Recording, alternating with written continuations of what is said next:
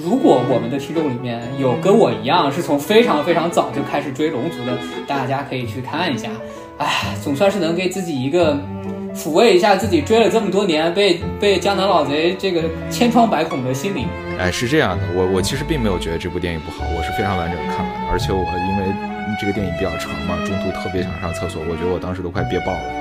对我我真没舍得出去上一个厕所，因为我真怕我出去上一个厕所中间有点情节漏了以后回来跟不上了。对这本书非常推荐给我们年轻的，特别是可能有点恋爱脑的女性们。嗯，坦率讲，我看完之后的感受是，我觉得秒杀了任何一切关于两性关系的鸡汤文。Hello，大家好，欢迎大家来到我们新一期的名字先不急播客啊。然后今天呢，是我们三位主播到场。首先呢，我是好心，来自美西啊。其他两位主播介绍一下自己吧。Hello，大家好，我是在香港过圣诞的思雨。啊哈喽，大家好，我是在美东过圣诞的李彤。嘿嘿，李彤是真的够剩的，因为就一个人过圣诞啊，有点惨啊。Single boy, single boy, single all the way。哎，我这不还有在线的你们吗？好吧，呃，我们言归正传啊，今天其实呢，想给大家带来一期节目。这个节目的 idea 啊，不是我们自己想出来的，是咱们观众的评论给评论出来的，是不是？因为咱们之前其实讲了噪声这一期啊，就有非常热心的观众朋友、听众，不好意思，听众朋友啊，在下面给我们留言说，哎，大家有没有什么推荐的书单可以跟呃，就是咱们听众朋友们一起分享一下的？那。我们之前其实确实也做了几期，就是读书分享，包括我自己也有读书分享，思雨有读书分享，是吧？那可能大家会想说，哦，那你们读的书啊，你们甚至可能看的剧啊、看的电影啊，都是都是会有一些不同的。那能不能拿出来给大家呃 share 一下，然后互相交流一下？那我们彼此其实也很少会说啊，自己平时在读什么，或者说在看什么。那其实也可以借这个机会，呃，大家我们几个三个人之间吧，也做一个互相之间的分享，好吧？OK，行，今天呢，我们大概啊可能会跟大家分享的内容有书啊，这是最重要的。然后其次呢，其实关于一些电视剧，我们也有很多希望能跟大家交流和分享的。最后呢，还有一些我们喜欢的电影，我们也希希望能够告诉大家。嗯，最后呢，我们可能还会有一些小小的吐槽啊，就比如说有一些自己觉得不好看的啊，我们也可能会在这个地方跟大家指出来。我相信这里面肯定会有很多争议，就比如说我们说啊，这个很好看或者那个不好看，那其实大家观众、听众朋友们肯定都有自己的一些判断嘛。那以以下啊，就是我们的免责声明，全部都是非常主观的个人意见，不代表任何的。呃，建议或者是什么的，大家其实无论是什么样的作品吧，一定要亲自去尝试，亲自去看啊。如果你觉得不好看，就关掉就好了啊，没有什么损失。保命宣言，保命宣言，保命宣言。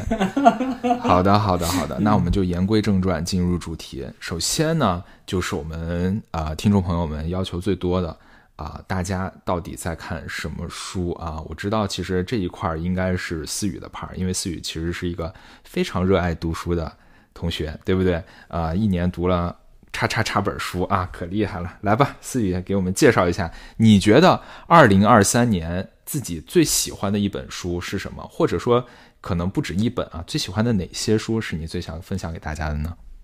哎呀，其实我我坦率讲，我不太能说我自己是一个。就是一直以来都特别爱看书的人，因为之前有相当长一段时间工作的原因，呃，其实，在阅读上一直处于停停停滞不前的状态。然后这两年在香港呢，一方面是感觉到自己的就是在偌大的世界里自己如此之渺小和无知，另外一方面确实就是周末也有点无聊。然后再有一个方面呢，就是总觉得自己还是需要再摄入一些，所以开始是一种倒逼自己的形式在去做阅读训练。但是读着读着，特别是在疫情期间到疫情结后结束以后，我发现真的读书这件事情给我带来了非常多的安宁的时刻，很多自省的时刻，很多成长的时刻。所以现在才开始逐渐。就是阅读变成我生活当中特别特别重要的一个部分。那二零二三年，我今天大概看了一下，呃，读了大概四十多本书。那这四十多本书里面，其实你如果让我选最喜欢的一本，坦率讲，我有点难选。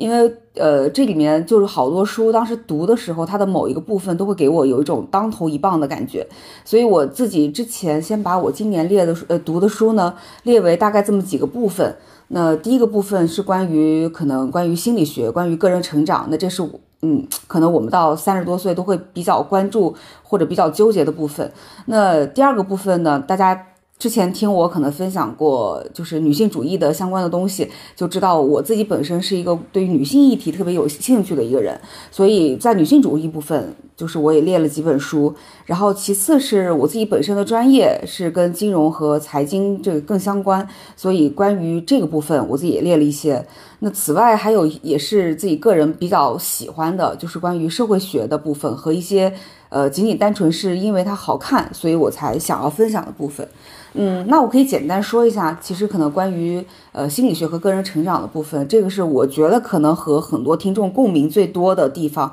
我就列了四本是我今年呃非常喜欢的。那第一本呢是李松蔚的《百分之五的改变》。那这本书我看，对这本书我看好心，这本书我也看了，对也看了，嗯。那如果让我用一句话来总结呢，其实我觉得，与其说它是在讨论百分之五的改变，其实核心的核心在于那百分之九十五的接受，就是呃，可能我们会有非常多无法与自己和解的时刻，但是有很多想要疯狂想要改变自己、想要逃离现状的时刻。但其实我觉得李松蔚他。这个这是一个我非常非常喜欢的一个心理学者啊，那他给到我的，不管是他的问答，还是他的公众号，还是他的书，其实给到我一个非常疗愈的部分，就是他让我感受到接受的力量。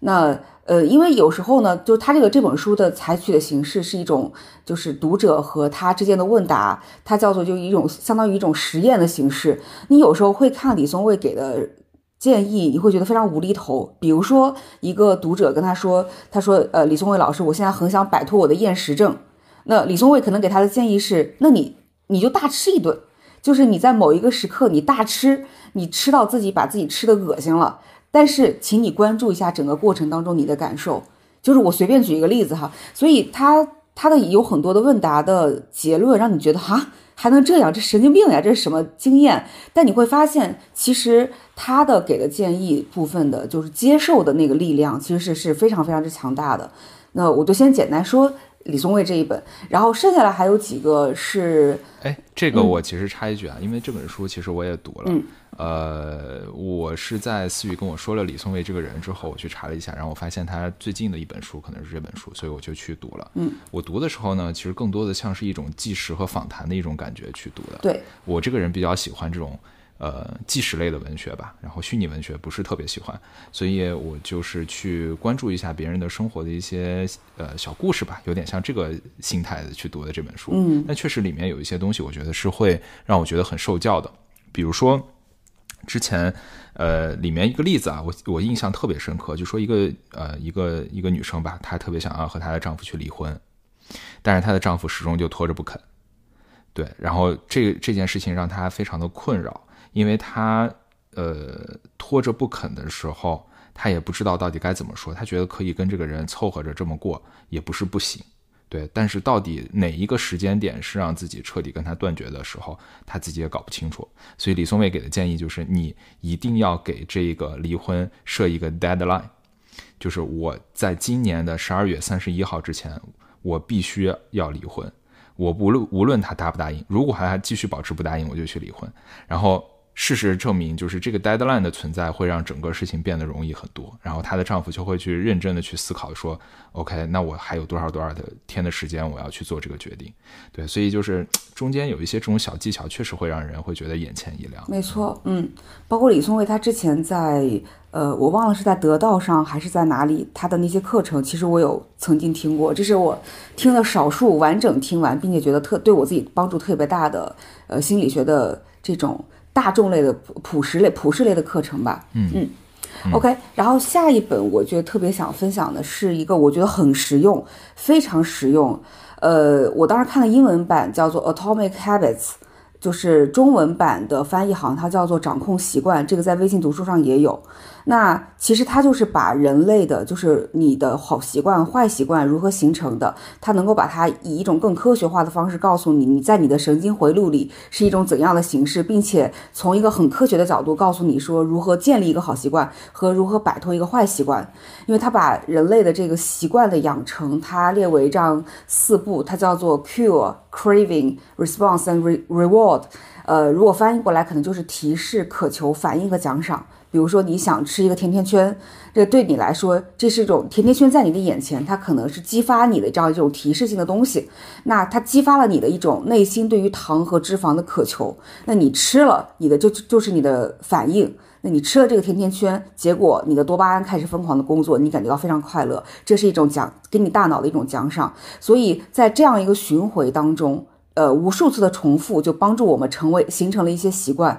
但是如果想阻隔这些习惯，就会有一些比较呃，就他给了一些非常非常实用的方法，比如说我们这就是呃呃，对对，他给了一些非常非常实用的方法，然后能够帮助你，比如说一个简简单单的，就是你把甜甜圈藏在一个你看不见的地方，就仅仅这样一个很很小的动作，它就可以打断这样一个循环，能够让你去。就是更难以去接触那个甜甜圈，从而改变，从而从而就是戒除这样一个坏习惯。然后我自己的一个亲身实践，是因为那段时间我特别想戒掉小红书，我觉得我的小红书实在太上瘾了，所以我就把我的小红书的那个 app 的那个点入的窗口放在了我某一个文件夹里面很靠后、很靠后的位置。就是如果我真的需要用小红书，我需要点开，大概翻翻翻翻翻好多页，我才能找到那个 app。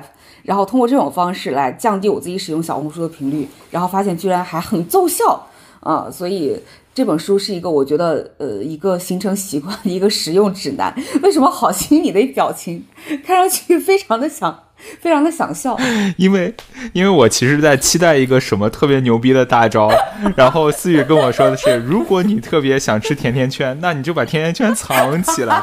不是藏到一个自己找不到的地方。哎，我首先想到的第一个问题就是，如果我自己把甜甜圈藏起来，我如何让自己不知道放哪儿了？不不不，不是这样的，就是说你把甜甜圈或者你想吃的坚果甜品放在你日常看不见的地方，就减减少了它对你自己本身的刺激。啊，然后确实再说一个正面的例子，比如说，就是他他给了一些建议，就是说你的一些习惯的养成，刚开始你需要让他的门槛特别特别特别低。比如说你现在想成为一个肌肉猛男，你给自己的就是目标，千万不是每天做一百个俯卧撑，那是做一个对，是做一个俯卧撑，就是他说叫两分钟原则，就是你习惯的开始这件事情的麻烦程度不会超，不会占用你超过两分钟。然后我今年真的也试了一下，我就很想成为一个胸肌非常发达的人，所以我也在练习俯卧撑。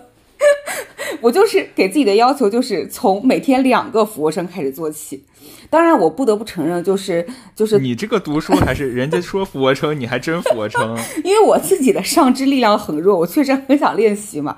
所以所以当时。就是从两个俯卧撑开始做起，当我可以做到二十个的时候，因为一场生病，所以让我暂停了这个过程。但是我不得不说，就是从两个到二十个的这个蜕变，确实是这本书给我带来的。哎，说起来啊，其实呃，我不知道我们看的是不是同一本书啊？我确实也看过另外一本书，试图看过另外一本书，但中途放弃了，叫做《自控力》啊。哦，我看过。嗯，对，所以这本书不太行啊，连连我就是控制他看完这本书的自控力，其实都没有达到啊。对，但是 但是里面其实确实也举了一个完全一样的例子，就是说他锻炼身体，那每天要求自己最低只做一个俯卧撑。对，那事实上到最后，就是很多时候你心情好的话，你你就会多做几个。然后你心情不好的话，你其实做一个也不会更不会让你的心情更糟糕，也没有什么心理压力。没错，所以他就这样坚持下来，然后最后使得使自己的身体确实变好了。那这个其实我今年的实践就是做咱们这个播客。我记得当时，嗯，对我跟思雨都是一致同意，就说我们的播客的目标就是要做，我忘记了做五期是吧？对我们的播客，我们的目标就是要做五期，但是我们一定要保证每一周都做一期。嗯啊，我们只要做五期就成功了。但事实上，我们今年做了将近四十期播客，对吧？所以我觉得这其实是这一本书最好的一个时间了。真的啊，给自己鼓个掌，太棒了！耶耶！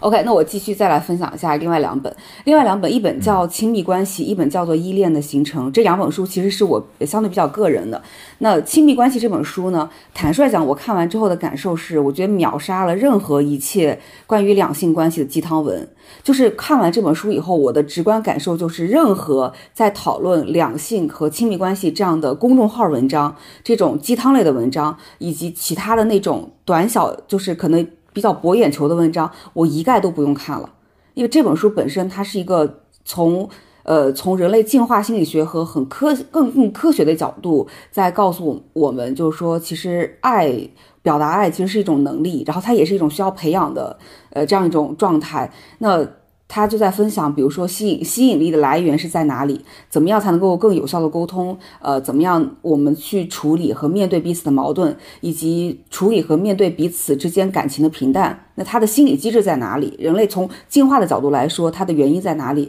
以及从这样的角度出发，我们怎么样能够去解决这个问题？所以当时看完亲密关系之后，我就觉得我的天，为什么为什么大学的时候没有看过这一本？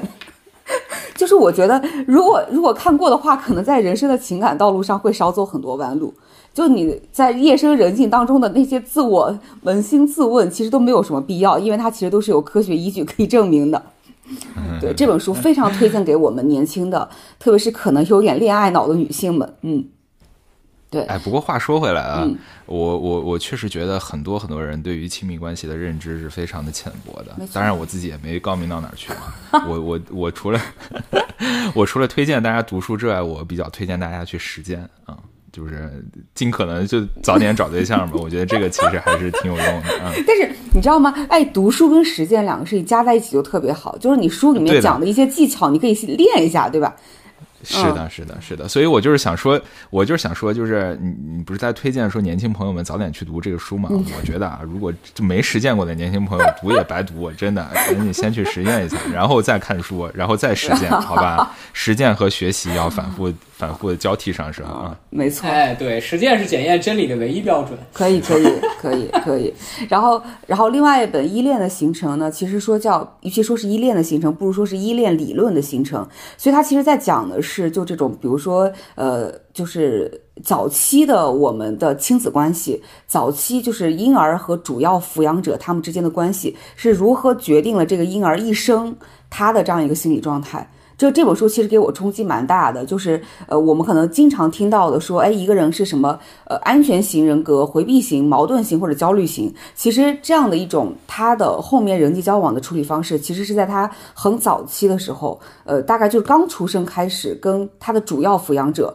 之间的这种关系，就已经为他的人生的这样一种人际交往的图谱奠定了一个基础。呃，只不过说早期抚养者一般来说最核心的那个人是母亲，所以这个事情就这本书我看了带。代入感就特别深，然后同时看完之后我压力也特别大，就觉得我的天，妈呀，需要需要做这么多，就是就是需要倾注如此之多的关注和爱，才能才能才能做到才能做到一个这么好的妈妈，就太不容易了。嗯，然后啊，哎，嗯，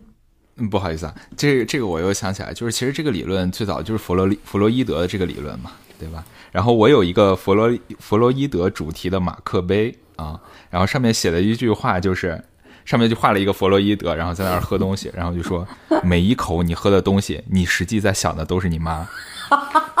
啊！就是我的天，本质上来讲，它其实有点搞笑了。就是弗洛伊德很多理论都是你想的很多东西，其实都是来自于你妈。对，是的。但是啊，我其实也要稍微翻过来说一下，就是思雨其实之前提到呃李松蔚这个百分之五的改变嘛，它里面其实也有很多。关于原生家庭的一些内容，没错，嗯，它里面提到一个观点，我觉得也非常非常的好，就是很多时候大家对于原生家庭的怨恨呀、怨念呀，或者等等等等吧，嗯，本质上不一定有很多是来真的来自于原生家庭，而是你把我们在生活当中很多的不如意或者对自己缺陷的一些不满意，嗯，有一定程度上投射到了原生家庭，嗯，对，所以其实。呃，大家所有的人的原生家庭都不可能是完美，没错，像教科书里面那样完美的，所以就是也不要太拘泥于原生家庭本身的一个状态吧，还是要向前看，很多事情都是靠我们自己能够改变，没错。所以翻过来也来讲，你也不用变成一个完美的妈妈，嗯其实都会变好。呃，我就这两年有一个词特别流行，叫做说重新养育自己。然后我看到有很多播客的、呃博主都在用这个词去定义他们的播客，就是把自己重新养一遍。那我其实觉得，呃，去了解这些心理机制的根源，然后可能是帮助我们能够更好的重新养一遍自己的一个方式。啊、就是你会发现，OK，自己原来呃心理上的某一些结在哪里，那是不是可以通过自己后面的一些自我开导，然后能够把这些结解开？嗯，但是我这样说好的好好搞得好像我的原生家庭有点啥问题，就是我其实是童年非常幸福 对你原生家庭已经是顶配了，好吧？我 其实童年非常之幸福，但是就 somehow 我就是不知道为啥，就是非常对心理学这样的、这样的事情感兴趣。对，所以就第一趴吧，我觉得在心理心理学和个人成长上，我就可能特别想推荐的就是这个四本。然后女性主义部分，我可能就说快一点，呃，就是 Think Like a Feminist，就是像一个女性主义者一样思考。这个是在我们二十二和二十三期跟大家做分享，那我就不再多说了。哎，大家可以回去听一下。没错，对的嗯，然后除此之外呢，我女性主义部分有三本书，我其实觉得蛮好的，就是蛮值得看一看的。其中有一本还是网络小说，叫做《他对此感到厌烦》。哇，这本书是我人生中第一次看网络小说，就颠覆了我对于网络小说就是狭狭隘的一种非常直观性的扣帽子式的印象。就是我对不起，网络小说真是还是有非常优秀的作品的。这这本书其实也是我很喜欢的一个心理学者，他推荐我才会去看。那我就觉得这本书他在描述一个女性在和男权去做斗争，就是看似升级打怪，以及就是看似爽文背后，但其实折射了很多女性现在生存的现状。而他对于这个现状的描写和这个女性内心的恐惧与挣扎和她的纠结。我只能说，就是秒杀现在非常多的国产的国产的所谓的大女主剧，因为我们在国产的大女主剧里面看到的都是那种，怎么说呢，就是个非常刻板印象式的，穿着笔挺的西装，然后动不动谈几个亿的生意，但是回去之后就是仍然非常渴非常之渴望一份爱，结果不知道为什么就会有非常多的男一和男二出来拯救她和爱护她。但这个事情就是，呃，作为现实中的女性来说，我就觉得这种剧让我就是完全没有办法看下去，就它连爽文都不是，因为呢我很难有有所代入。但是这本剧就是这这本书，呃，它虽然是一本网络小说，而它讲的甚至都是一个游戏里面的场景，是一个女主在游戏里的升级打怪，但是我却有非常之强的代入感，因为它对于就是就是女性纠结的那个状态，以及她是如何。可能是在某些情况下是一种弱者的身份，但他要讲究一些策略，如何去上位，如何去与强权做斗争。这个过程当中，他所用的很多的手段，其实我在工作里也用过。对，所以所以虽然是一个完全不一样的场景，我觉得哇，好有好有共鸣。然后剩下来两本呢，也是微信读书上曾经火过的一本，叫做《看不见的女性》。核心来说，就是现在我们生活当中，呃，所不管是医疗上的，就是生产生产生产制造上的，有很多的数据，其实其中女性角色的数据的缺失是是一个我们甚至没有关注到的这样一个问题。呃，特别是她在医疗上，我印象特别深刻，就是在很多疾病的治愈上，她所采取的样本。其实里面大部分都是男性，而他所建议的一些医疗的治治疗方式，其实对于很多女性来说是没有，就是是呃不适宜的。然后甚至于就是比如说像男性治阳痿的这样的药，就已经远远超过了可能女性乳腺癌的这个呃关关注的这样的一个这样的药的比率。所以我这是随便举个例子啊，书里好像呃不一定是阳痿对乳腺癌，但是是阳痿对女性的任女性的非常常见的疾病。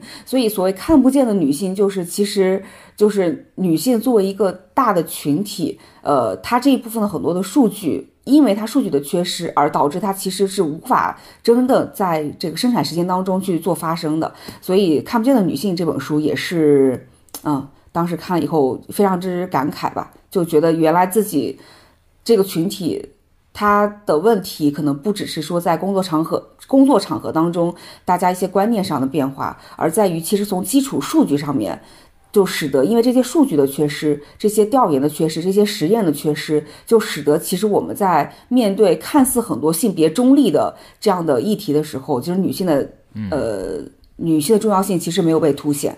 嗯，然后关于女性主义最后一部最后一本书呢，就是叫做《事业与家庭：女性追求平等的百年旅程》，这就是今年的诺奖嘛。诺奖那位得主，呃，克劳迪亚·戈尔丁，对他写的那本书，在中信出版社好像有翻了中文版。呃，这本书坦率讲，它非常非常浅。它浅到我读了以后一点都不觉得它像一个诺奖学者写出来的东西，它更像是一个科普。呃，他把过去一百二十年的女性分成了五类，但请注意，他其实选的是女大学生，因为他不是选择一些普罗大众的女性，因为他觉得女大学生这样一个样本的选取，就是这些人是最有可能同时追求到。有能力追求工作事业，也有能力追求到家庭幸福，所以他是选了过去一百二十年的女大学生，并且把女大学生分成了按照时间段分成了五组，去探讨了他们在呃婚姻选择、在他的生育、在他的工作的权衡之间的一个时间时间上的一个共性和逻辑。那嗯，我觉得其实当时给我一个感受，这本书坦率讲看完之后，并没有缓解我的焦虑，反而其实让我觉得更焦虑，因为他其实最后得到的结论之一吧，就是说，呃，怎么样能够提提高女性真正提高女性在生活当中的地位，就是或者说在哪些行业里面女性的地位是相对来说真的容易更高的，这些行业具有的特征就包括了她的工作时间可控以及呃专业人士的替代性高。但是这两点就让我觉得非常之焦虑，因为我所在的行业就是属于工作时间特别不可控，而且替代性特别不高 的的这个状态。呃，所以，嗯，这本书我觉得它强调了一个点呢，就是说，只有当这个社会他认为整个就是家庭和工作的价值排序可能是需要被反思和被重新梳理，就是家庭的重要性。当用人单位意意识到家庭的重要性可能比工作更重要的时候，我们才会在整个组织架构的机理上去做调整。然而这一点在我看来，其实就是属于空中楼阁。就是我能够想象到的未来，我很难想象有哪些仍处于竞争当中的用人单位会有这样一种思维上的转变，即便是这个用人单位是个女领导。这个可以给选赫颁诺奖了呀！啊，这不是第一期的时候我们开播即吵架的时候吵的一个内容吗？啊，我其实就是个人觉得选赫说的这一套虽然不如人家表述的这么科学吧，但是有点接近这个意思。我我自己其实最反对的里面的一点就是感觉它像一个空中楼阁，空喊口号啊，没什么用。这个，嗯，对，就现在好多女性主义书其实会。多少给我都有这样的感受，就是哪怕是我之前跟大家分享的《Think Like a Feminist》，其实我当时看那本书有期望说从当当中能够找到一些女性斗争的路径，但是发现其实也很难找，因为现在问题就是大家的诉求就是太多元化了嘛。嗯，OK，女性这个部分就先告一段落，就先不多说。然后，呃，最后再推荐几本，就是啊，跟财经和社会学比较相关的。我列了几本，包括《以利为例》，这个是在探讨中央和地方政府关系，从中央和地方政府关系的角度去探讨，呃，这个分税制改革以后，就是中央和地方的它的很多应对措施的这样一个逻辑思维，所以它其实是一种社会学的视角再去看中国的财政问题。呃，我作为一个之前曾经在银行干了很多年，不能叫干很多年吧，做了很多非标业务，然后。对，然后就接触了当时很多地方政政府、地方融资平台去做融资的那样一个大发展时期。我在看这本书，包括之前的那本《置身事内》，我就特别有感触，就是跟我以前的工作的很多能够联系在一起。呃，其实我觉得，嗯。这本以利为例也好，包括其实我另外想推荐的一本叫做《见树又见林》，这是一本社会学的一个科普。嗯，它其实在强调的一个点就是一个关系这个词，就是我们现在在看很多事情的时候，如果把它孤立的看作，比如说这个地方政府不作为，或者是孤立的看作就是这个地方政府的某一个领导脑子有点不太对。或者只单纯的看作为这个领导班这届领导班子，他非常的短视，这件事情其实我们就很难对这些事情有一些更科学和全面的认知。而核心的关系就在于所谓什么叫见树又见林，就是我们每个人可能都是一个树。我们是处于这片森林当中，而我们是要跟这个社会和其他的树和其他的人发生关系，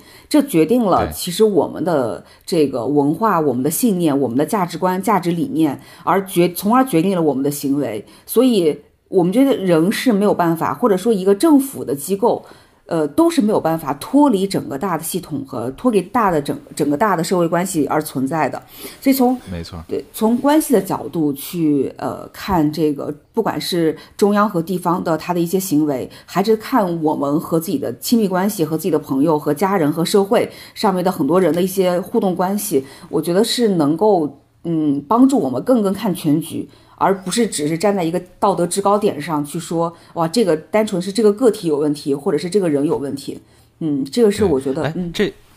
呃，这一块儿，呃，我知道李彤其实也在推荐这个《置身事内》啊，是的，李彤可以稍微讲一讲，你是为什么觉得这一本书是是值得推荐的呢？呃，是这样的，我最开始关注到这本书，大概是在应该是今年上半年吧，然后当时是。应该是一个做外贸的朋友，他跟我说说，呃，他觉得，呃，我国西南某省的这个土地财政要崩了，然后就给我举了很多例子，包括给我列了一些这个当地的这个城投债啊、一些负债啊、一些情况，然后呢，他给我讲了这个故事以后呢，他说说，你看。我们的这个财税制度要完蛋了，我们的土地财政也好，土地金融也好，这个要完蛋了。然后我对这个事情就产开始产生了一些兴趣，然后我就去找一些资料去解释这个东西，就是他讲的这些东西。然后我就看到了这个复旦大学那个蓝蓝什么我忘了，就那个教授写的这本书啊，蓝小欢对蓝小欢他写的这本书《置身事内》，对，没错没错。然后我觉得这本书非常牛的地方在哪儿呢？就是它不是简单的，呃，以一个单一视角来跟你讲说啊，我们的包括分税制改革也好，包括我们的土地政策也好，包括我们的这个呃行政体制也好是什么样子的，然后导致了什么样的结果。它其实是很有意思。它呃整体上你可以把这本书分为上下两个部分，呃。就是它有助于帮你去理解我们今天的现在国内的经济状况为什么变成了这个样子，以及为什么我们会发现有的地方的财政它就成功了，它就成功的转型了，然后有的地方的财政它虽然也是照着先进，就是照着先进去学，然后为什么就搞得一团糟？它其实解释了这个问题，我觉得还是还是很有意思的。就是它把两部分拆开来分，其实就像刚刚思雨说的，它呃上半部分。主要讲的是地方政府它到底需要干什么事情，比如说他讲了地方政府的基本事务，他讲了地方政府的财政收支，讲了地方政府的土地财政、招商引资、产业投资，包括他举了一些具体的例子。你像我们都非常熟的这个合肥，为什么在这两年突然变成了一个做这个招商引资、做产业投资非常牛逼的一个城市？它的下半部分讲的就是说，在这样的各种情况。之下，每个地区是不平衡的。就是我们不要觉得说我们这个国家地大物博，然后所有的地方政府就是中央一下令，然后下面就执行，这个这个是不可能的。就是每个地方它它会遇到自己的这独特的问题。你比如说你在合肥能做的事情，为什么在兰州做不了，对吧？你在合肥能做的事情，你在成都为什么做不了？它其实是有自己的这个独特性的。然后当你把这个。呃，就就按他说的，当你置身事内去把自己带入到每个地方政府需要去解决的问题的时候，你就会发现，我操，这个事情实在是太复杂了。就是有那么一瞬间，我甚至开始认同胡锡进说的复杂中国理论了，你知道吧？我那个一瞬间，我都觉得，嗯，对，不是我们简单的去想的那个样子。所以我觉得这本书它的价值就在于说，我们不要用一个单一的逻辑或者用一个单一的思维去想象这个宏大的国家是什么样子的，而是需要就是。对吧？那个我们政治课本上讲的那个需要具体问题具体分析，它是有矛盾的主要矛盾跟次要矛盾和矛盾的主要方面跟次要方面。所以我非常推荐这本书的原因就是，如果你想要很好的去理解中国今天的经济发展发展成这个样子的原因，包括为什么八十年代的改革能够成功，九十年代为什么能够起飞，然后到了这个一六一六呃一六年之后开始遇到了一些困难，以及到现在为什么会发生中美贸易战，其实都能从。其中找到一些解决的，呃，不是解决吧，就是找到它的一个原因。具体解决它，它是没有讲的。就是这本书没有讲说我们要怎么办，他没有讲。他只讲了，他只讲了说是什么和为什么怎么办，他没有讲。我觉得这个怎么办是留给我们每个人去思考的，因为不可能有一个统一的解决方案的，肯定是这样。嗯，对，这是我为什么推荐这本书的原因。对，嗯，这本书其实我也买了啊，它现在静静的躺在我的书架上面，看了。吃灰了是吧？我没，其实其实还好，我我大概看了三分之一吧。然后这本书我相信是选赫也读了的，因为我买了这本书，我是在呃去年回国的时候买的这本书，然后带着这本书去了北京，然后我在飞机上看了大概三分之一，呃，然后选赫说你怎么不早说？早说我就把我这本给你了，我已经看完了。所以其实这本书应该是我们四个人都看过的。对，所以我其实也非常推荐这一类型的书吧，给大家。包括我自己曾经也读过一本书，叫做呃《邓小平时代》。嗯啊啊，这傅傅高义写的非常有名的书，对，傅高义写的，我也看过。其实，当你看了这这种类型的书之后，你会拓展一些眼界，你会发现这个世界是极其复杂。没错，就是它并不是非黑即白的，并不是哦，这个人傻逼，这个人聪明，对吧？啊，我上我也行，不是这样子的。呃，很很多时候，其实别说。别说这么大一个国家了啊，就咱们四个人啊，出去旅游要不要去虎跳峡徒步这件事情都得搞半天啊。就这么一个小小的决策，对不对？有本事你带上六个人出去旅游，你试试啊！今天住哪儿？吃饭吃什么？车票多少钱？要去这个项目不去那个项目？下雨了怎么办？所有问题都会冒出来。所以就是，其实组织也好，管理也好，是个非常非常复杂的事情。对，而且我觉得，就是像我们特别年轻的时候，或者就以我自己个人为例吧，我刚入行的时候，我会非常想当然的、天真的认为，哎，这中央下一个什么命令，那你们地方就执行呀。就是对吧？总行下一个什么命令，你疯狂就执行呀。就这个事儿有什么好讨论的呢？但其实发现不是，它有非常多的利益纠葛和博弈在里面。就是这个是确实是自己工作以后，再加上阅读量提高以后，才会慢慢认识到的。然后就是包括其实我们看有些历史的作品也是这样。那就是我正好刚等下想介绍一本就是《教魂》，我猜李彤可能自己我们在大学的时候都读过读过，对，都读过，对吧？就是。《教魂》这本书其实讲的就是乾隆年间的这种民间一种民间传闻，但是就是从君主的体系和官僚的体系以及民间体系三个层次当中，大家对这个事情都有不一样的解读和不一样的叙事逻辑，所以这个事情是属于就是就像好心说的，就是太复杂了，社会就是这个社会太大个太复杂了，嗯嗯。对，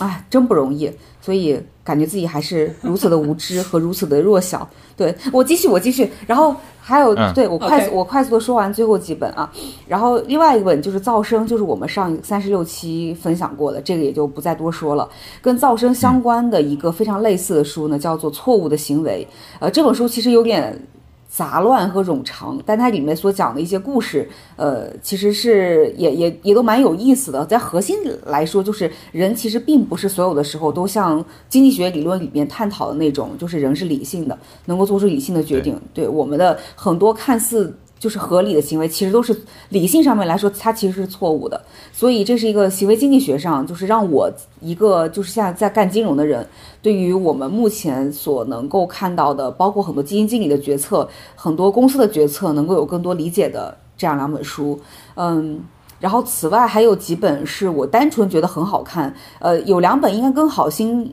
是你你应该都有看过，一本就是《芯片战争》嘛，《Chip War》。啊，这本当时我是看完了之后非常激动的，在我们四个人群里在跟大家推荐的这本，还有金榜题名之后也是 好心推荐的，呃，二十九、三十七有分享的，对。然后另外一个我觉得很有意思的一本书叫做《我在北京送快递》，就是今年好像是进，好像是进了就是微信读书排行榜的 top one，还是还是进了推荐榜什么的。这本书太厉害了。就是我我我觉得当时看的时候就有一种看到萧红在世的感觉，不能这样说。就是他的他的文笔，我我当时从他的阅读过程当中，我知道就是这个曾经去就曾经的一个快递员，他其实是没有放弃过写作，他把非常多的时间都用在了练习写作和阅读上。我看他的文笔，当时我也知道，就这样的文笔，看似这种毫不费力，但是确实非常精准的能扎到你心里去的这种文笔，一定不是。就是第一天天生，或者是一个人靠天赋就能够得来的，但确实他这本书写的非常的坦诚平实，然后他哪怕就只是在描写他每天在工地里面怎么怎么做，做了哪些兼职，送快递的整个过程，然后给了一些很多很多我们所每天收快递的人所不知道的他们运作内部的细节。但这本书我觉得就是，嗯，大家都觉得就彼此都不容易。在这样一个二零二三年一个经济下行时期，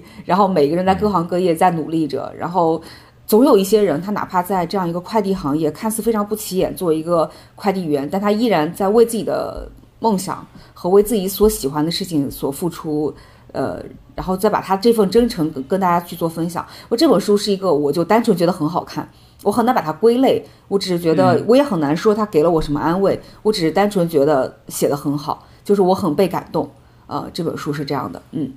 啊，差不多了。我今年我觉得可能比较推荐的书就是这些。挺好，挺好。我其实记得，就是我跟思雨在那个微信群里面曾经有一次讨论啊，就说这个是喜不喜，为什么为什么我原来喜欢，还挺喜欢读这种社科类，然后行为经济学、社会学的这种类型书。对。但是后来我慢慢慢慢就不喜欢看了。然后在刚才思雨讲述的过程中，我其实慢慢意识到为什么我不喜欢不喜欢看了，因为我逐渐意识到这个世界是极其复杂的。嗯，它很难用一个简单的道理或者是简单的模型就能够完全概括它。也许它部分是对的，但是它永远都有很错的地方。所以我逐渐的呢就不喜欢看行为经济学了。我觉得它逐它太就是很多书其实非常希望能够用一个道理，然后然后帮你解释很多事情，但就真的不能解释那么多事情。所以我可能会更偏向于喜欢看一些。纪实类的，嗯，然后能展现这个世界的灰度和复杂性的书，所以，嗯，就是感谢思雨推荐，我之后一定会看《快递员》这本书的。我觉得它一定能够展示这个世界的另外一面和它的复杂性。哎，好心你说这个，其实我觉得，呃，就是激发了，不叫激发了我，就是或者就叫激发了我内心深处其实一直对于自己阅读方向一些焦虑，因为我觉得我自己在读书的时候，我。太多在看人文社科类的，但是其实关于像科学呀、物理呀，就是比如说关于就是整个宇宙宇宙星座的运行呀这些，那其实我觉得这些是 很基础，有一些很每一个学科它会有一些很基础的信息和基础的逻辑在，但是像这种偏理工科的，我就摄入的特别少。就是可能今年《Cheap Wall》是一本我可能唯一读到的一本认认真真读到跟理工科相关的，它但它仍然是一个讲故事为主的这样一本书。但除此之外，其实我觉得这方面的摄入就是少少到让我自己而感到紧张。原因在于，因为最近听到半拿铁聊马斯克。我觉得他讲的非常之对，就是马马斯克的广泛的阅读，包括其实我们之前知道的，像比尔盖茨呀，像这样一些呃，就是所谓的世界大亨，那他们的那个阅读量是非常之惊人的。而他们其实一个核心很聪明或者说很智慧的一个点，在于他们其实对于各个学科的一些底层的基础的知识的掌握。使得他们在很多产品的设计上可以融会贯通，所以这是一个能够打通自己思维的一个一个方式。那我觉得自己对于自己阅读方向的一个焦虑感，就是在于，比如说像什么宇宙啊，像数学之美啊这样的书，它一直都是静静的躺在我的书架上，但是我就是翻不开，我就是读不下去。对对，你说到马斯克这个，我补充一下，就这本书我看了三分之一吧，我还没有看完，我可以顺顺便推荐一下，就。呃，像火箭科学家一样思考。OK，啊，就就就它是一本这个，也也是我差不多听完马斯克那一期之后，然后我就感觉很有意思，就我就想知道造火箭这个事儿到底是怎怎怎么搞的，然后我就搜了一下，然后就有没有类似的书，然后我就就是意外的搜到这样一本书，叫《像火箭科学家一样思考》。你也知道我最近放假了，我其实挺闲的，然后就搜到这本书。呃，我看了前边的一些部分，就是他讲了一些很有意思的点，就是说，如果一个火箭科学家想要把这个火箭成功的发射出去，他需要有哪些基本的素质，或者他有一些思维模式的一些转变，然后才能够把这个事儿做成。其实有点像呃马斯克他说的那个，好，我我们能不能简单的说，我的第一性原则就是我把这个。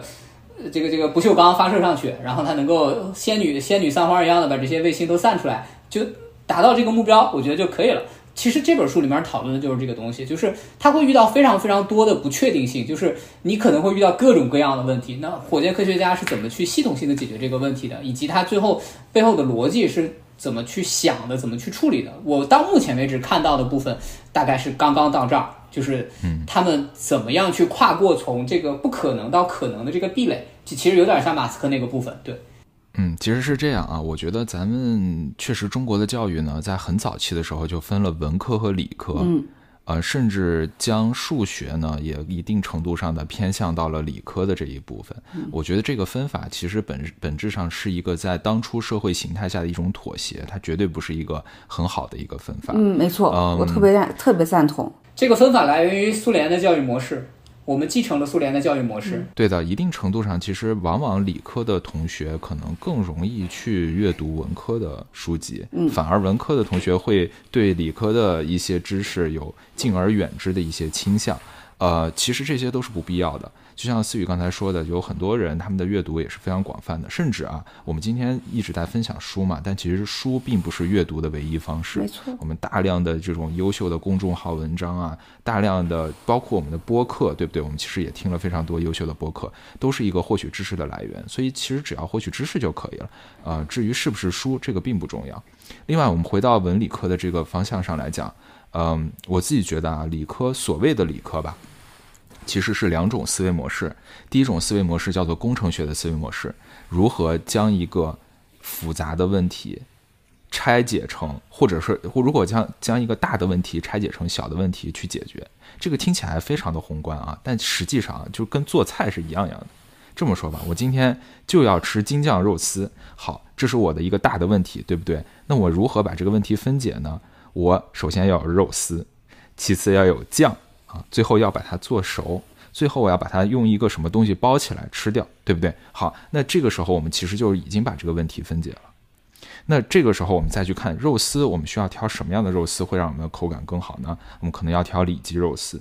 酱我们要用什么酱呢？我们可能需要甜面酱，但是甜面酱太甜了，我们可能加一点黄豆酱给它调味。对啊，这就跟马斯克做火箭是一样的，对吧？是的嗯，是的，这就是一种工程学思维。所以其实工程学思维并不是你只能做火箭才有工程学思维，你做饭也是有工程学思维的，对不对？你开汽车也是有工程学思维的，这个其实并不复杂，很简单的一个事情。第二种呢，我觉得理科思维里面比较重要的叫做抽象思维，其实数学就是这样子的，很多东西都是在抽象，就是。为什么数学有时候会让人觉得敬而远之？是因为我们啊，我们学数学，我们是先学抽象，再学具体，而抽象本身是很难理解的，很难很难理解的。对，但如果我们先有具体，再学抽象，就会好理解很多。所以我觉得就是不要对他觉得有很大的障碍吧，像神一样，我们很难去接触，但其实没有那么复杂。嗯，就是如果我们稍微有一些比较好的一些引入的话，其实并没有那么复杂。嗯，好的，那刚才思雨其实介绍了非常非常多的书啊，然后李彤也提到了那个《置身室内》，我这边其实呃没有太多推荐吧，因为有很多都是重，我跟思雨其实很多是重复的，嗯呃，重复的我就不再说了，包括我们之前讲过的金榜题名之后再次推荐一下，我也就不再细说了。哎，大家可以听一下我们之前的节目。对对对，有一本书呢，我比较想要提一下，这本书啊，在豆瓣读书里面也是被评为神作，它的作家呢，嗯这本书的作家叫做啊马伯庸啊，相信很多朋友也都听说过。啊，马亲王这本对，这本书的书名实在是让人有点劝退啊，但是它的内容非常之好。这本书叫做《太白金星有点烦》，哦，对，这就是我当时说的好心。如果不是你推荐，就这本书，我连打开都不会开一下。是的，就是什么玩意儿？这个名字起的就是因为内容涉及剧透啊，我就不多说了。但是我就给大家念一下这个简介。我觉得我当时就是看完了简介，我就决定一定要看这本书。简介是这么说的啊，下面都是简介了啊。天庭神仙皆社畜，西游路上打工人。太白金星李长庚最近有点烦，天庭和西天联合推出了西天取经重大项目，他受命策划九九八十一难，确保唐僧能够安全走完流程，平稳取经。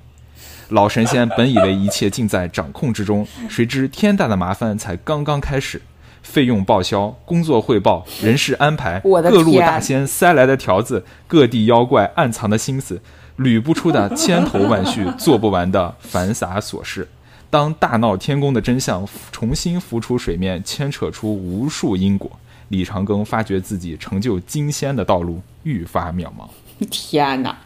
我为什么特别推荐？呃，我为什么看完简介以后就感觉啊，我一定要看下去呢？是因为我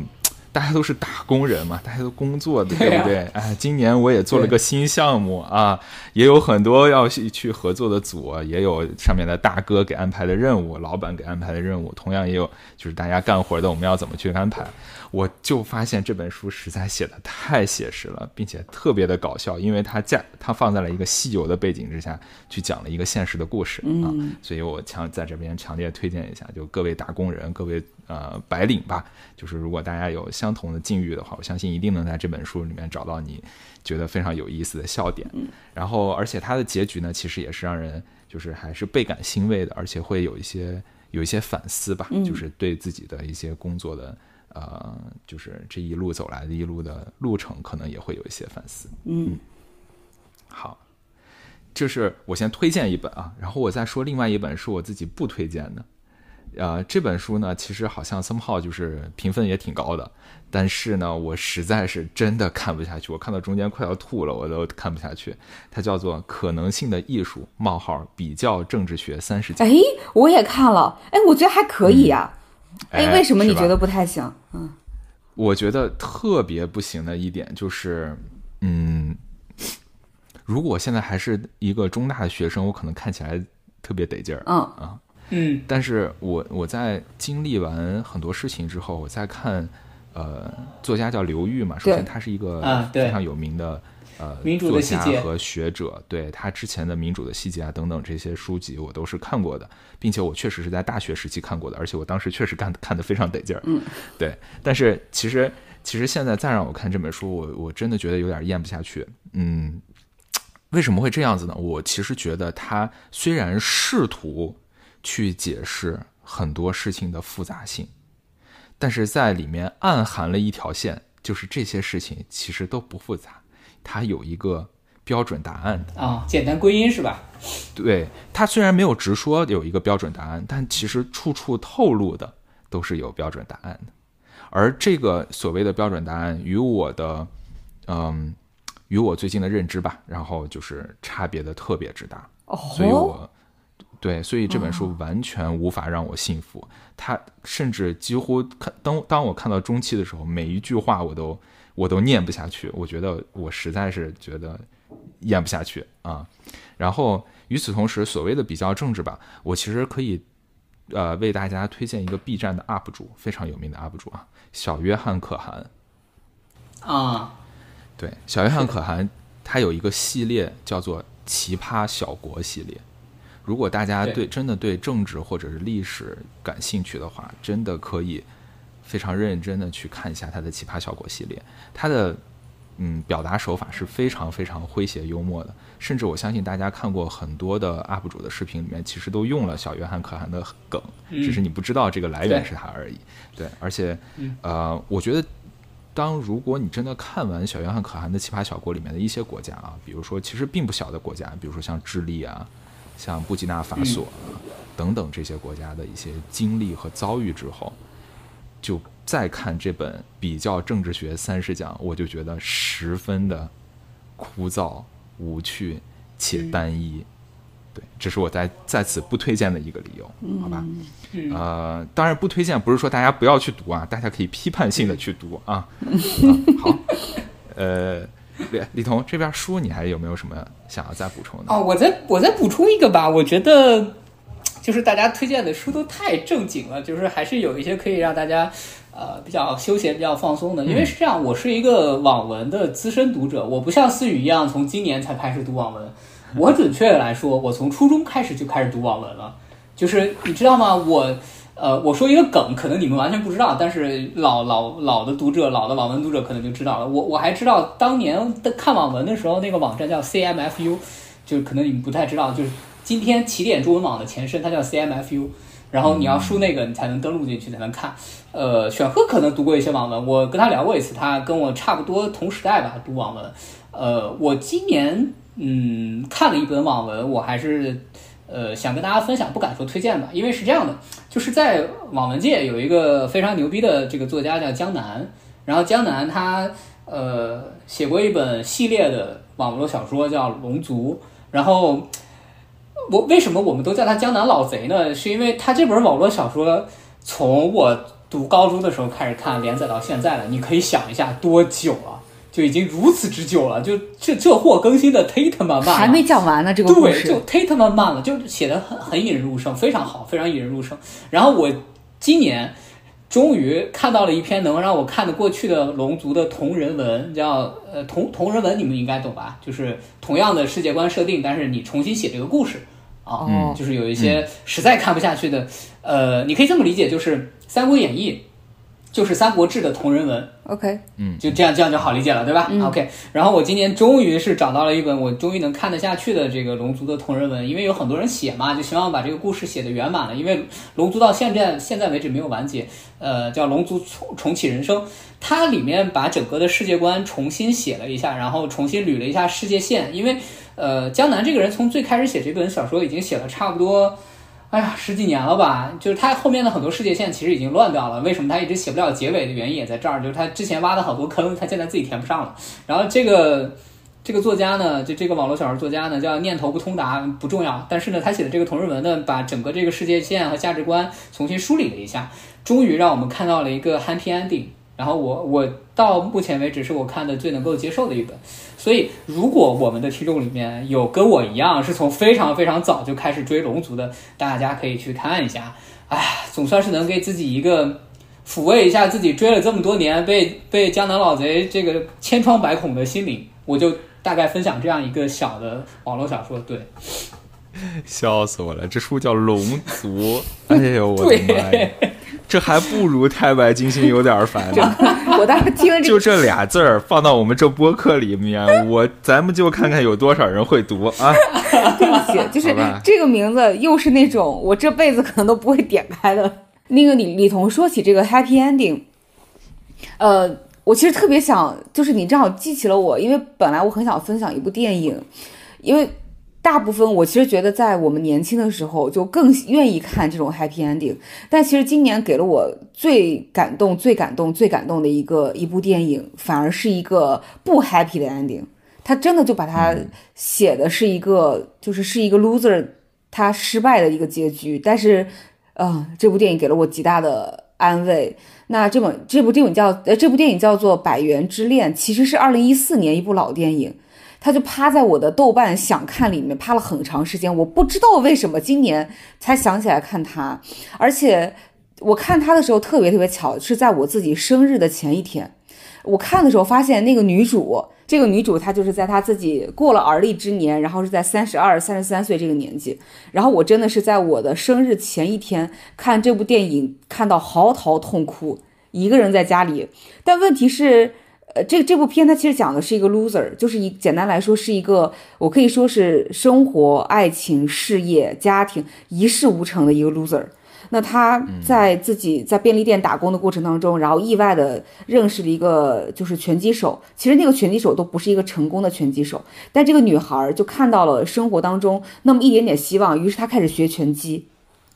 她从一个哦，你这样说，我好像也看过，是个日日本电影是吗？日本电影，对，就是那部日本电影啊啊啊！啊，那《百对对对，元之恋》我我应该看过，对对对。对，对然后那个女孩她就从零开始学拳击，就拳击这件事情就变成她灰暗生活当中的唯一一道光，所以他的所有的精力就希望自己能够在拳击比赛当中能够能够胜出，就是他就最后他落脚就落脚到一场非常重要的比赛，然后我都以为按照以前看电影的思路，就是这样一个 loser 在失败了整个自己三十多年以后，终于在这场比赛当中应该获得胜利，但是他没有。就这场比赛最后的结果是他还是被打倒了，还是输了。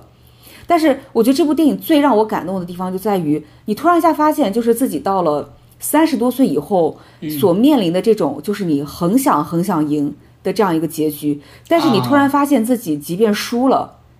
你也可以拍着对手的肩膀跟他说一句谢谢。就是在那个电影里面就是这样，就是那个女孩输了以后，她就跟对手拥抱，拥抱的时候，她就用自己的拳套拍了拍那个另外一个赢得的女孩的背，跟她说，很认真的跟她说谢谢。名场面，名场面。我当时看到那个那个那个段落的时候，我整个人都被击中了，然后就嚎啕痛哭。就坦率讲，我我觉得我很难用一个 loser 来定义自己，我也不认为是说那个女孩的生活跟我的生活有任何的相关性。嗯但是她这种就是。三十多岁了，但是很想赢，可是输了也没有关系的这个状态，我觉得我对于这个状态我很有共鸣，就是是对，就是这是我觉得这本这部电影就特别特别打动我的一个地方，呃，然后所以最后的结局，当然这个女孩可能还是会，就是他他甚至还没能拥有爱情，然后他仍然仍然有一份非常烂的工作，然后拳击其实也不知道他的未来能不能打得出来，所以他就是以一个以 loser 的一个失败的结局结束，但这部电影就给了我极大的温暖，我觉得比 happy ending 给我的温暖和给我的力量要多太多，嗯，这是今年特别想推荐的一部，电影，是的，嗯。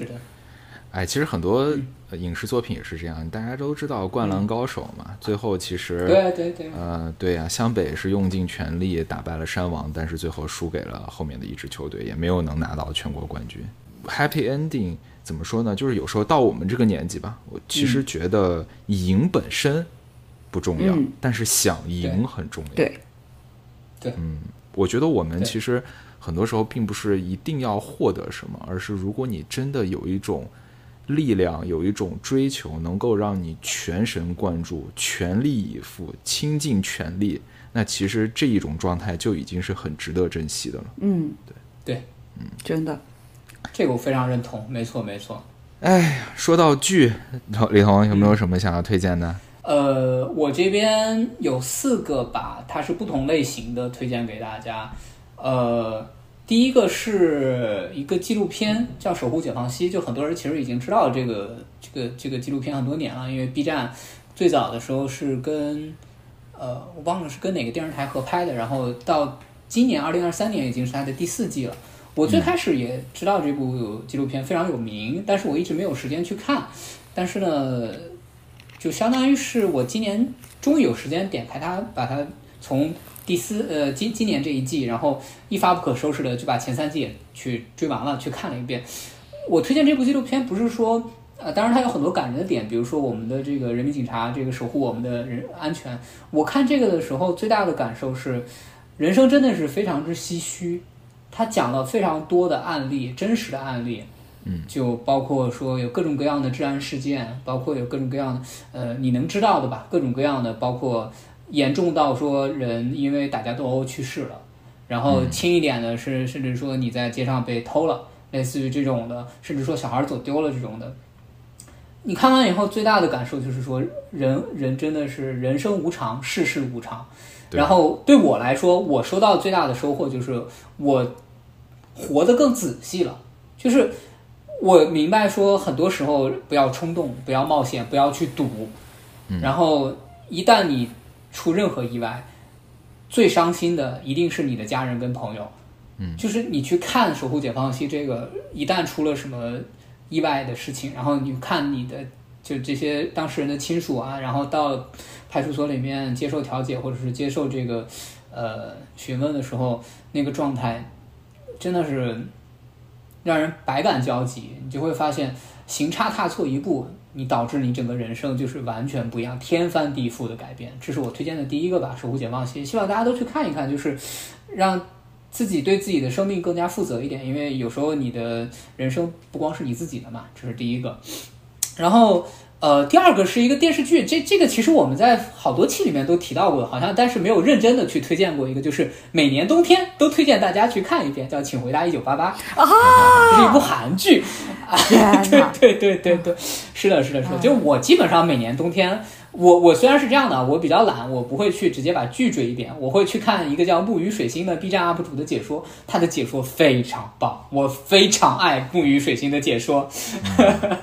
这个真的是我无法跟你苟同的苟同的地方。就是你你你这么爱这个剧，你你都不去看原剧，我太不能理解了。你们当代年轻人到底在想什么？嗯，因为是这样，木鱼的解说他会把非常多精彩的原片放出来，同时他会补出非常多的背景知识，就是他不是光是单纯的讲，呃不是抖音上的那种啊，什么有个男人叫小帅，有个女人叫小美，不是这种的，他会给你很认真的去讲这个故事的背景发生在哪个年代，它为什么能够引起共鸣，它为什么能够在今天引起就是当下这个就是我们这一代年轻人的共鸣。啊，我们这一代中年人的共鸣，对他其实会分享很多这样内部的一些东西，就是你如果不去做历史的，或者说不去做文化的这些这些研究的话，你其实不会想到的东西。这就为什么我喜欢他的解说的原因。嗯，那这么都说到这儿了，那我也推荐一下木鱼水星，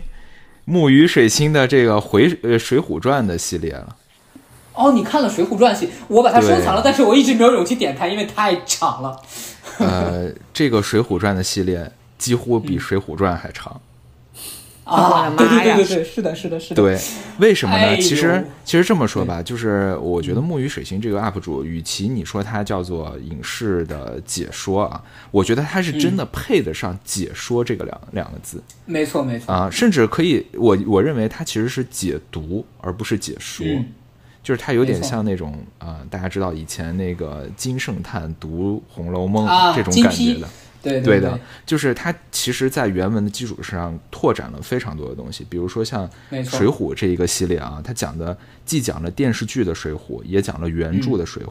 并且还讲了不同版本的《水浒》对于同一个事件的描述。还讲了在这个事件背后，它在元杂剧版本里面和历史上的各个派系里面到底是怎么流传变成现在这个样子的。然后它背后的隐喻是什么？它可能的历史故事和神话故事是什么？就是确实嗯能拓展非常多的知识。就是我感觉看原著、看原剧是一种体验，然后听他的解说嗯又是完全另一种体验。没错，没错，嗯我非常喜欢木鱼的解说。对这个，我觉得回头我们可以单聊一期，我们这个聊一聊 B 站的一些 UP 主大家关注的一些东西。对嗯，呃，说回来，就接接着说到那个第三个，就是我推荐的，应该是一部网剧。呃，我不知道你们俩爱不爱看网剧，但是我其实这两年看网剧反而比线下看电影要多得多，因为看网剧更自由。呃，今年我最喜欢的一部网剧，也是近，应该说自我大学毕业以来近十年会反复去刷。我我到目前为止我已经刷了三刷了，就今年的一部网剧叫《我有一个朋友》。哦，很难说这部网剧是因为什么这么打动我，就是，呃，当然首先这部网剧质量非常高，然后它的包括节奏也非常快，然后你整个看完之后，你的整个人的感受也体验也非常好。首先它是一个喜剧，它是一个武侠喜剧，然后它里面讲了很多关于人生，很多关于这个友谊，很多关于呃我们应该怎么去对待这个世界。我看完这个网剧的感受就是说。呃，我也想要有这样一群朋友，就他真的是戳中了我非常多的点。我也给好心推荐过一次，就是你可以先把前三集看完，忍一忍，把前三集看完，你接着往后看，你会非常能看进去。对对对，然后等到中间有一集，中间有一集，它有一集是讲说他们把一一一首诗改成了一首歌，叫做《海娃与三鸭》。你们可以先去搜这首歌的那个 cut 版。然后你可以听一下《海娃与三亚》，你会、怎么说呢？就是你知道这首歌是在大梦之，就这个这个剧是在大梦之前播的，就是思雨很喜欢那个那首歌《大梦》，在那首歌之前播的。我当时听完《海娃与三亚》之后，我当时真是感动的不行不行的，就听一遍就感动一遍，听一遍感动一遍。然后后来再去听《大梦》，就发现他们两个异曲同工，都是讲了普通人最真实的情感和普通人最真实的人生。就是你们可以先去搜《海娃与三丫》，然后再决定要不要看这个剧。我觉得还是挺有意思的。这是网剧的部分。然后最后一个我要推荐的是我真的是我今年非常非常喜欢的一部电影《长安三万里》。啊，这个电影的评价非常两极，爱的人特别爱，等等会儿你们可以反驳，没问题。爱的人特别爱，不爱的人特别不爱，觉得就是一坨文化垃圾。但是我是爱的那一方，就是我就简单的描述一下我喜欢的理由，就是《长安三万里》用非常漂亮的、精致的画面。还原了我对于盛唐时代的理解，以及我对于唐诗以及那些诗人的理解。就是在我我们读书的时候就，就很多人的评论就是说，《长安三万里》就相当于是你当年读书时候的回旋镖突然击中了你，然后还有一些影视宣传，我觉得应该是宣发呀，不是故意的，就是很多宣发说看《长安三万里》，看着看着你就跟电影里面开始一块儿开始背唐诗，那个背诵全文的那个记忆突然间开始袭击你，疯狂的袭击你。但说实在的。我看《长安三万里》时候的感觉就是，真的是我当时读书的时候，对于这些诗人，对于那个时代，对于这些诗篇的想象，他全部给我画出来了，他全部给我演出来了，就是我想的那个样子。我太爱他《长安三万里》了，我自己在电影院是两刷，然后后来它上线网络版之后，我又刷了两次，差不多看了四遍吧，至少是这样的。OK，你们可以开始反驳了。来，思雨说说为什么不喜欢呢？来，思雨说说。我就是李作为在电影院看睡着的人，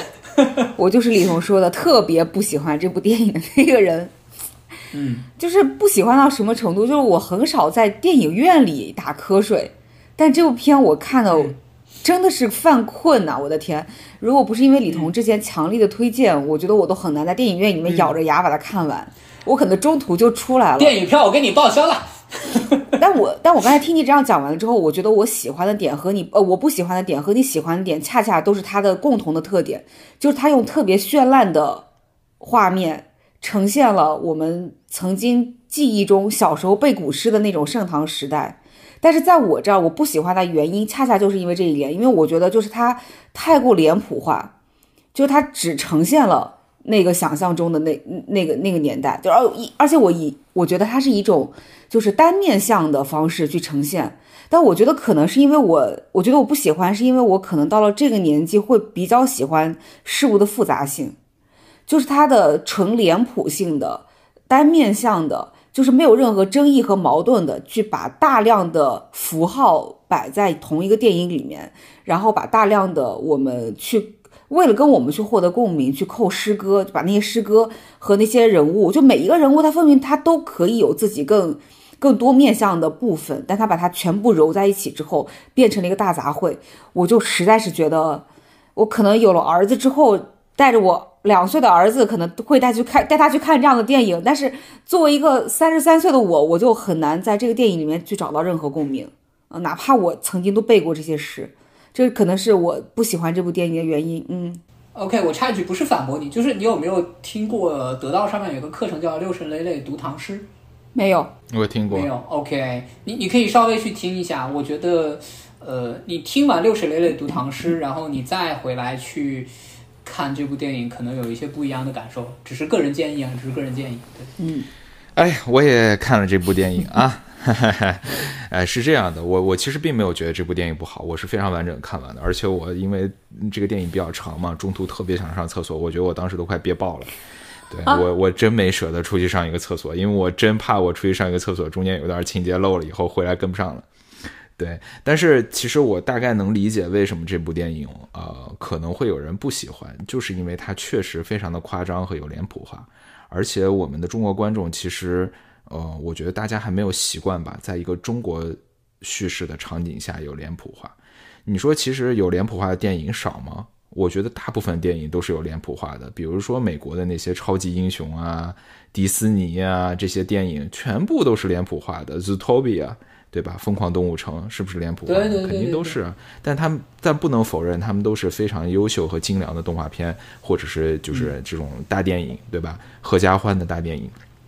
那其实我觉得《长安三万里》本身也是应该有这种特质的。如果我们把它认为是一个合家欢的迪士尼电影的话，它里面又融入了巨量的中国元素，并且我认为它融入的不是中国元素，它是有一种中国内核在里面的。就它展现出来的这种精神风貌和气质，是一种中国人独有的气质，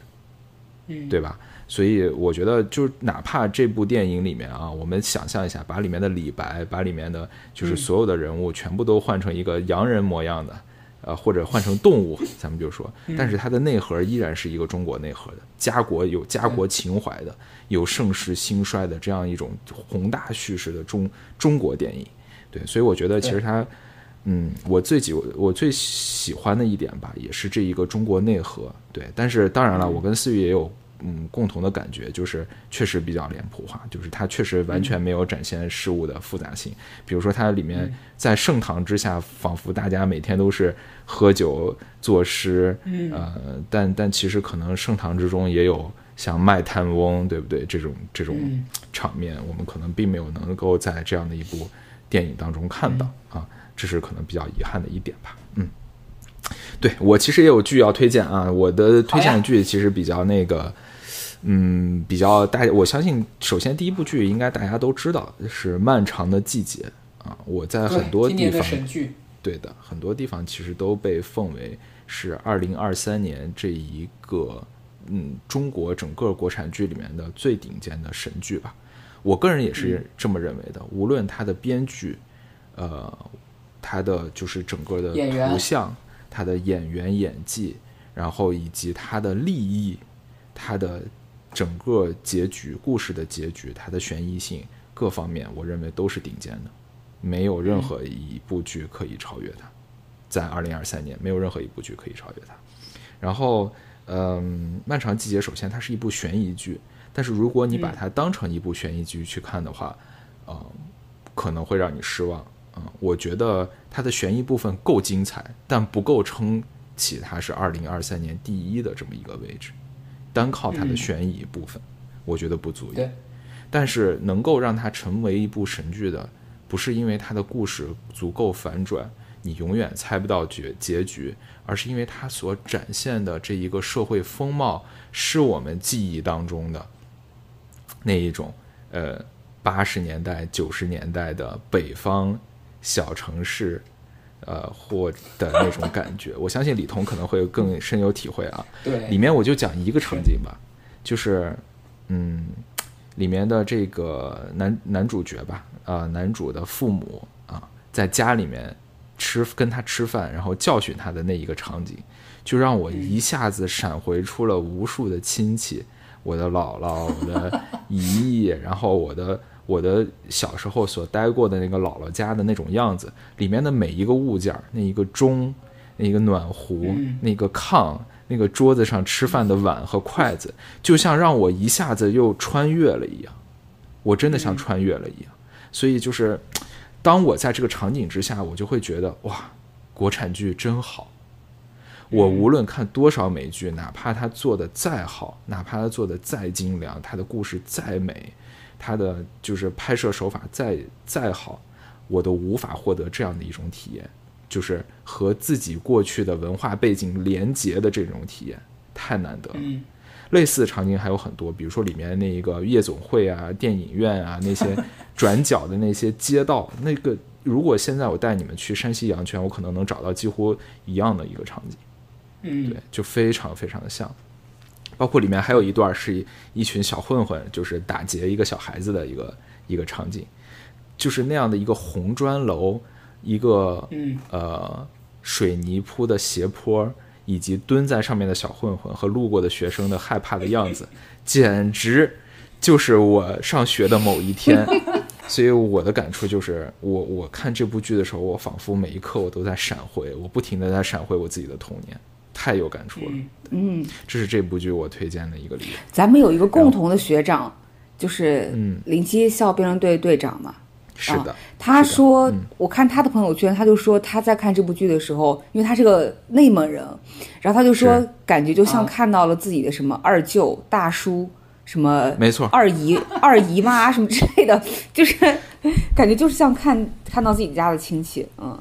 对，真的真的。说实在的，我的感我的感触会更深一点，因为是这样的，它里面讲了一个国企嘛。嗯我小时候成长的环境就是一个国企，我爸那时候还在国企上班，嗯然后它里面那种，就你知道，国企是一个相对独立的一个社区。如果你们去看那个马东宫的那个描述，你大概会理解到，就是说，嗯我们小时候就是跟就你可以理解为说跟国企的家属院的人一块玩儿，嗯小孩儿都是一波的。然后其实就跟《漫长季节》里面是一样的，包括我们甚至。会我也是。对你，你你看里面那个，他说说那个叫什么，呃，那个男男主角男主的儿子，他自己能去那个什么锅炉，然后去找到这些，我们小时候也玩啊。我我我小时候成长在造造造纸厂，然后你知道每个造纸车间是干嘛的，然后有哪些东西，有哪些好玩的地方，我都知道啊。我小时候都自己去玩过。对，是是是，包括哎，里面还有一个场景啊，我简直当时就觉得太炸裂了，这演技真是太绝了。是当时这个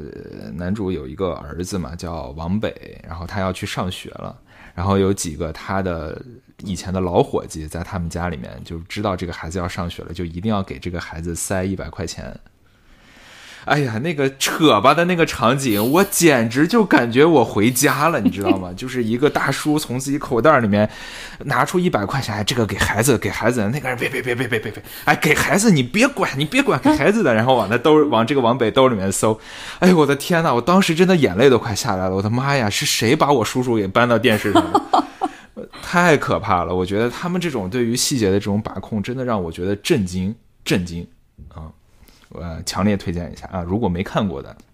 我相信很多听众朋友肯定都看过了。如果没看过的，真的推荐去看一下。特别是如果童年你生活在北方工业小城市里面，然后曾经有过这种大院的回忆、国企的回忆的，一定要去看一看。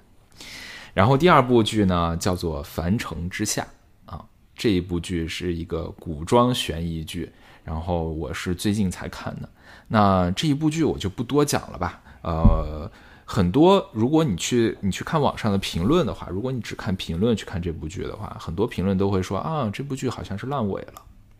嗯，很多人会说这个，然后还会有很多评论说没有烂尾啊。所以我觉得就是如果，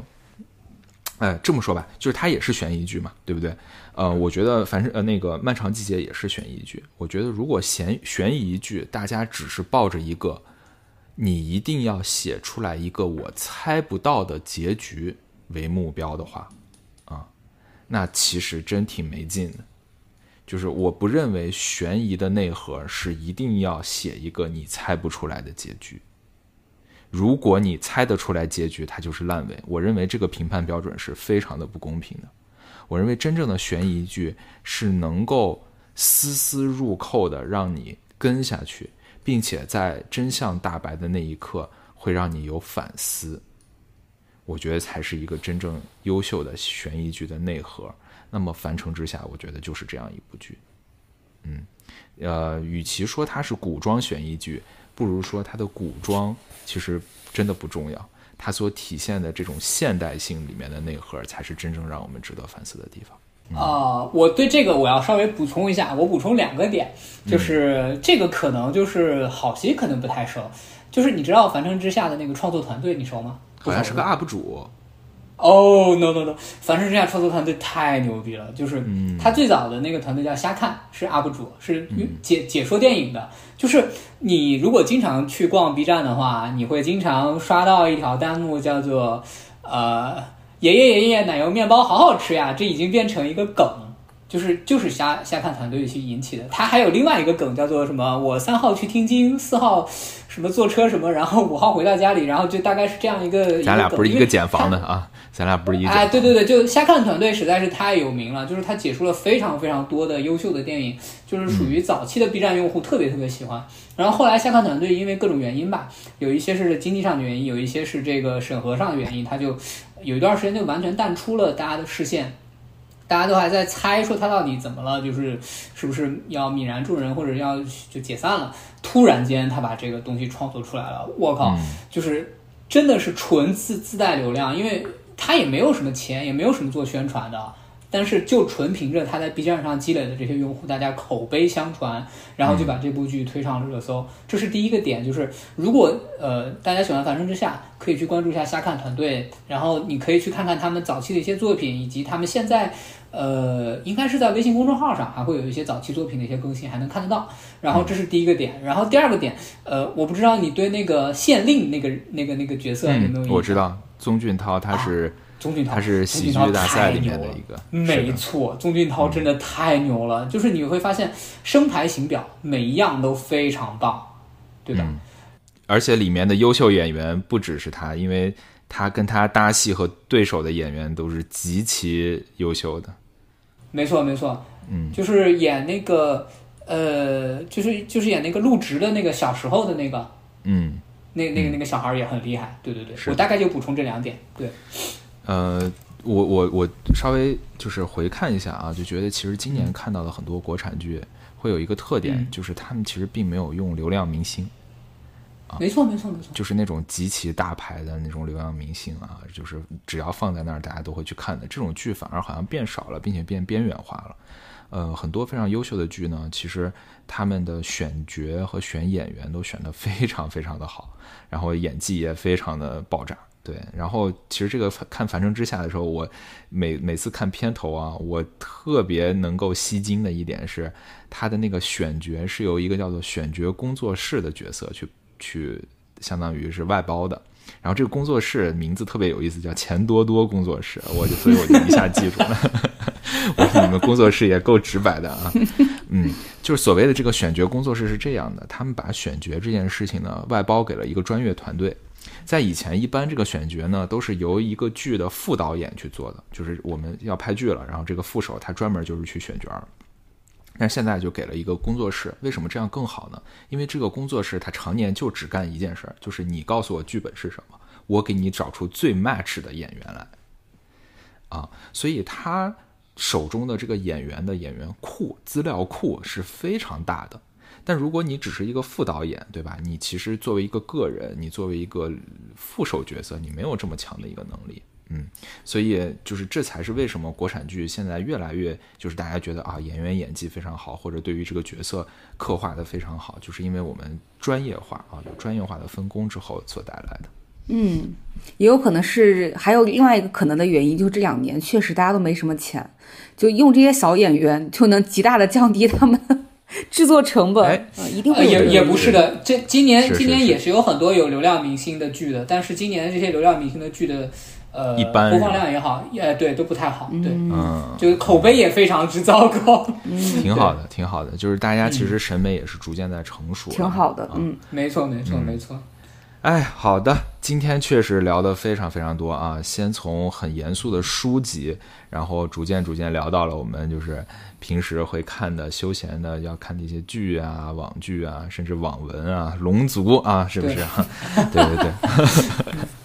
聊了挺多的。对，就这期其实偏向于一个闲聊吧，啊，没有一个特别明确的主题，但是呢，也希望大家，呃，我们也是觉得我们平时看到的一些好东西，也是希望分享给大家。那我也希望就是能够，嗯，听到这一期的朋友们，大家有什么觉得非常好看的书啊，非常有意思、值得去看的剧啊，也可以在评论区评论一下，然后向大家分享一下。然后未来呢，我们做节目的时候，也希望能够把大把大家和我们的节目就是能够更好的融合起来。然后之后我们也会嗯呃在我们的评论区找一些比较有意思的、比较有呃知识度的，然后比较有意义跟大家去分享的评论呢，也会在我们的节目当中跟大家一起去分享的。我在这里就稍微补充一句话，这个确实是看上去我们也在闲聊，但是大家也可以看到，从这背后呢，也能看出来大家的这个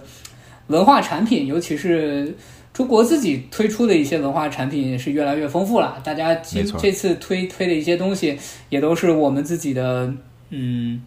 更具有中国特色的一些文化产品吧，包括对吧？你们这个看不上的网络小说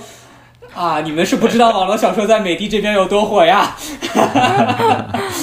好，那我们这一期录制节目录制就到此结束了。好，跟大家说再见吧，拜拜。好，祝大家新年快乐，下期再见，拜拜。拜拜。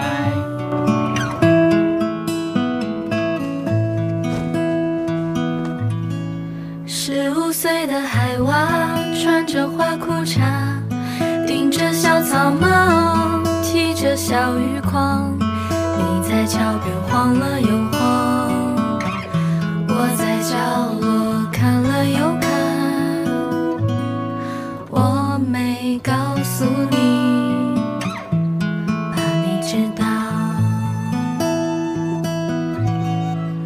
四岁的三亚穿着碎花裙，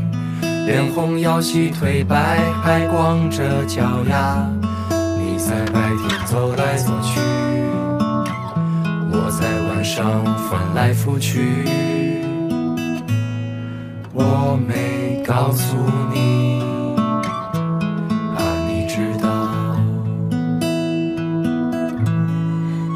去边你唱歌，我看着月亮，月亮像白面饼一张，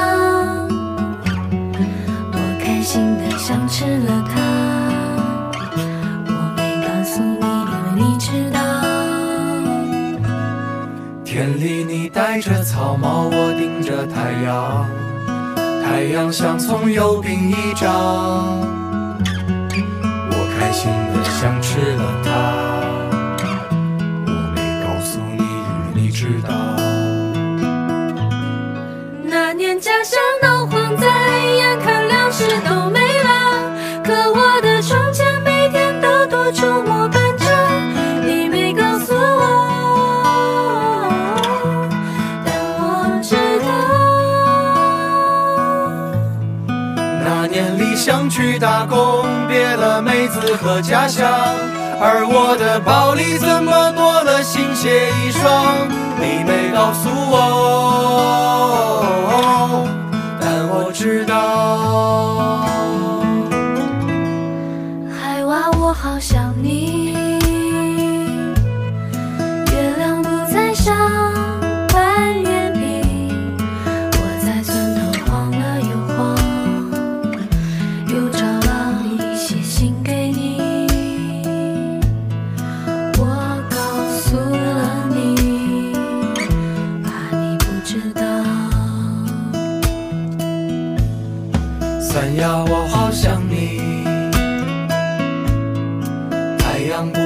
저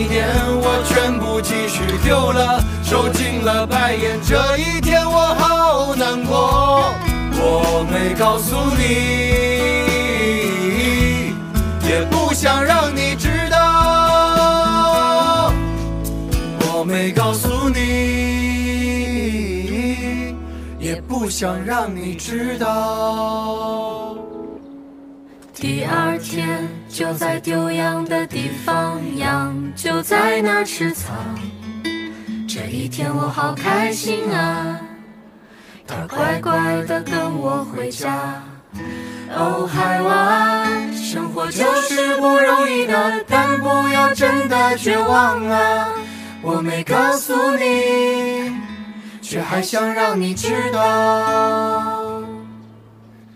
第二天，我去了一家面馆，小二请我吃了碗面。